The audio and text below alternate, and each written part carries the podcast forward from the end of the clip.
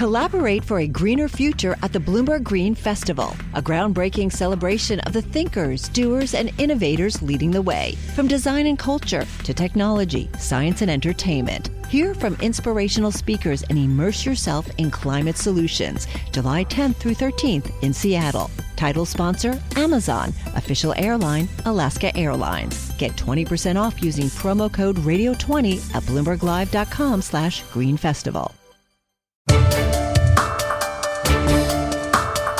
Welcome to the Bloomberg Law Podcast. I'm June Grosso. Every day we bring you insight and analysis into the most important legal news of the day. You can find more episodes of the Bloomberg Law Podcast on Apple Podcasts, SoundCloud, and on bloomberg.com/podcasts. The House Intelligence Committee is compiling a report from 17 closed door depositions and five public hearings that will begin to outline whether President Donald Trump engaged in treason, bribery, or high crimes and misdemeanors by withholding nearly $400 million in foreign aid to pressure Ukraine for an investigation into his political rival. That report will be delivered to the Judiciary Committee when Congress resumes, according to committee chair Adam Schiff. The Judiciary Committee has already scheduled impeachment hearings for December 4th. In the meantime, a D.C. federal judge has issued an opinion ordering former White House counsel Don McGahn to appear before the House to testify under a subpoena, an opinion that could bear on other witnesses in the impeachment inquiry. Here's House Intelligence Committee member, Democrat Mike Quigley. I think it's a message to all the witnesses who obstructed in the White House for telling them not to appear. It's time to show up. Joining me is former federal prosecutor Robert Mintz, a partner at McCarter and English. Bob, this was a thorough opinion that not only quoted from case law, but also from the Federalist Papers. Tell us about it. In response to the Trump administration's sweeping claim that top presidential advisors are absolutely immune from being compelled to talk about their official duties, Judge Jackson issued a, a 120 page opinion, a very thorough opinion, in which she used some very strong language saying no one is above the law, presidents are not kings, really issuing a stern rebuke to the administration saying that these witnesses have to come before Congress and they have to testify. The judge went so far as to say that the same reasoning would apply to national security advisors. And then former national security advisor John Bolton's attorney said this didn't apply to him. Does it? Well, Mr. Bolton's attorney has been trying to draw a distinction between his client, who deals with national security issues, and Don McGahn, who was White House counsel, saying there's an issue there because national security issues deserve a higher degree of privilege.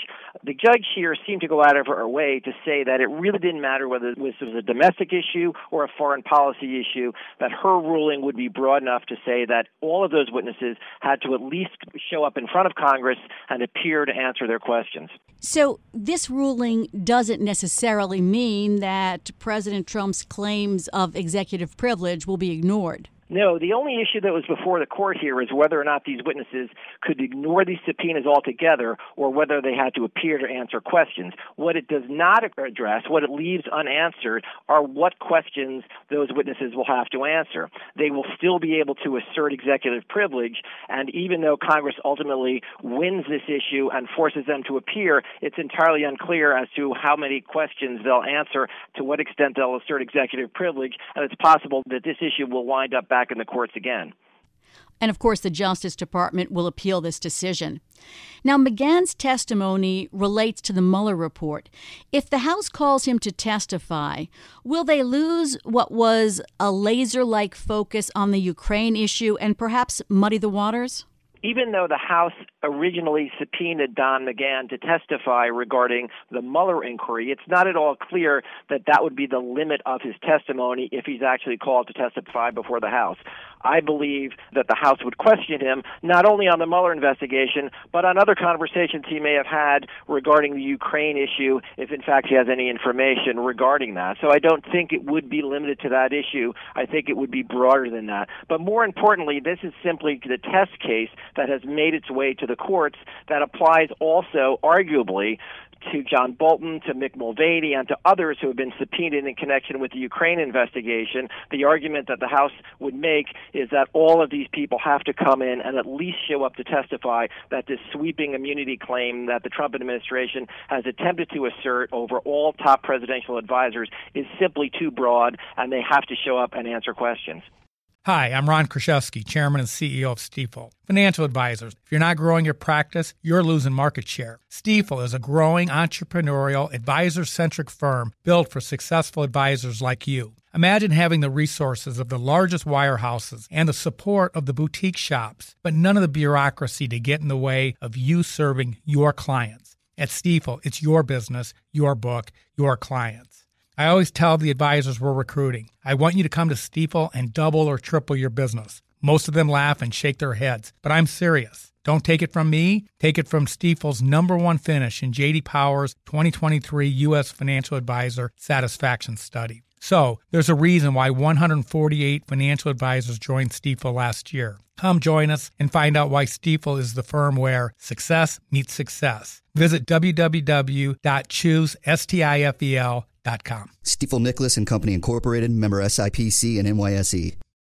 Collaborate for a greener future at the Bloomberg Green Festival, a groundbreaking celebration of the thinkers, doers, and innovators leading the way. From design and culture to technology, science, and entertainment. Hear from inspirational speakers and immerse yourself in climate solutions. July 10th through 13th in Seattle. Title sponsor Amazon. Official airline Alaska Airlines. Get 20% off using promo code Radio20 at BloombergLive.com slash Green Festival.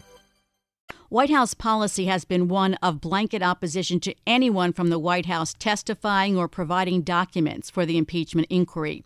How does that compare to the way Presidents Clinton and Nixon handled their opposition to impeachment investigations? Well, the two prior impeachment proceedings were very different. In the case of the Nixon impeachment proceeding, those issues were ultimately decided by the court, and it was when the Supreme Court decided that the tapes had to be turned over that was really the turning point for Nixon. And remember, Nixon never was actually impeached by the House of Representatives. The Judiciary Committee had voted articles of impeachment, but, but he resigned before the House voted on those articles, and of course, there never was a Senate trial. In the case of the Bill Clinton impeachment, again, very different than the facts we have here, because in that case, you had Kenneth Starr, the independent counsel, who essentially did all of the investigation for the House. All of those interviews were conducted privately, depositions were conducted out of the public view, and then this report was packaged up and handed to the House Republicans, and that really was the basis for the articles of impeachment. Here, in this instance, House Democrats have had to do all of the investigations themselves, some of which occurred behind closed doors by intelligence committee investigations, depositions, and documents, and spill over into public hearings. Bob, turning to those two weeks of public hearings, what stood out to you?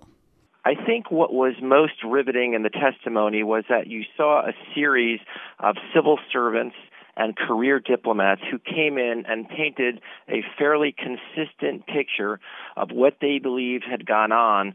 And really, what it came down to was these various witnesses, many of them who had spent many years in public service, warning the House Intelligence Committee that they were disturbed by what they believed was this pursuit of an investigation into the Bidens, which they thought undermined U.S. foreign policy and wasn't in fact rooted in a sincere effort to crack down on corruption or criminal activity in the Ukraine. According to officials familiar with committee plans, the three articles of impeachment that they would be considering include bribery, abuse of power, and obstruction of Congress. Did you see foundation for those articles from the hearings?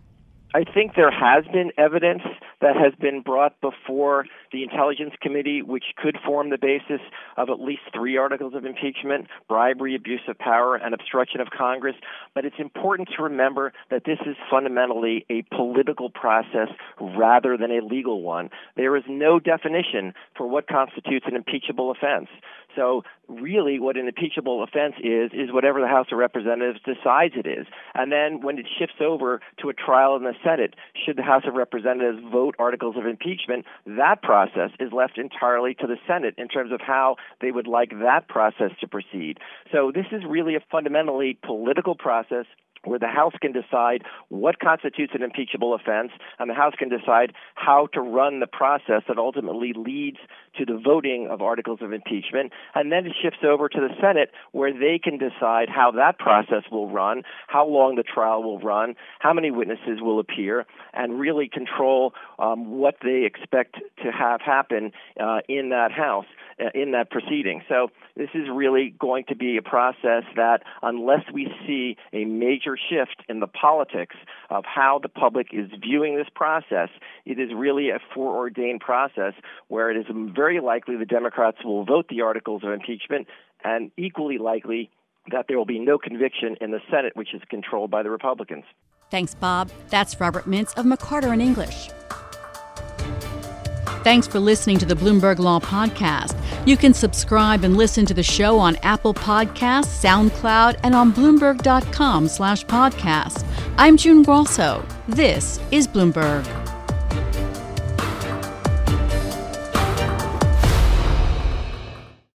Collaborate for a greener future at the Bloomberg Green Festival, a groundbreaking celebration of the thinkers, doers, and innovators leading the way. From design and culture to technology, science, and entertainment. Hear from inspirational speakers and immerse yourself in climate solutions. July 10th through 13th in Seattle. Title sponsor Amazon. Official airline Alaska Airlines. Get 20% off using promo code radio20 at bloomberglive.com slash green festival.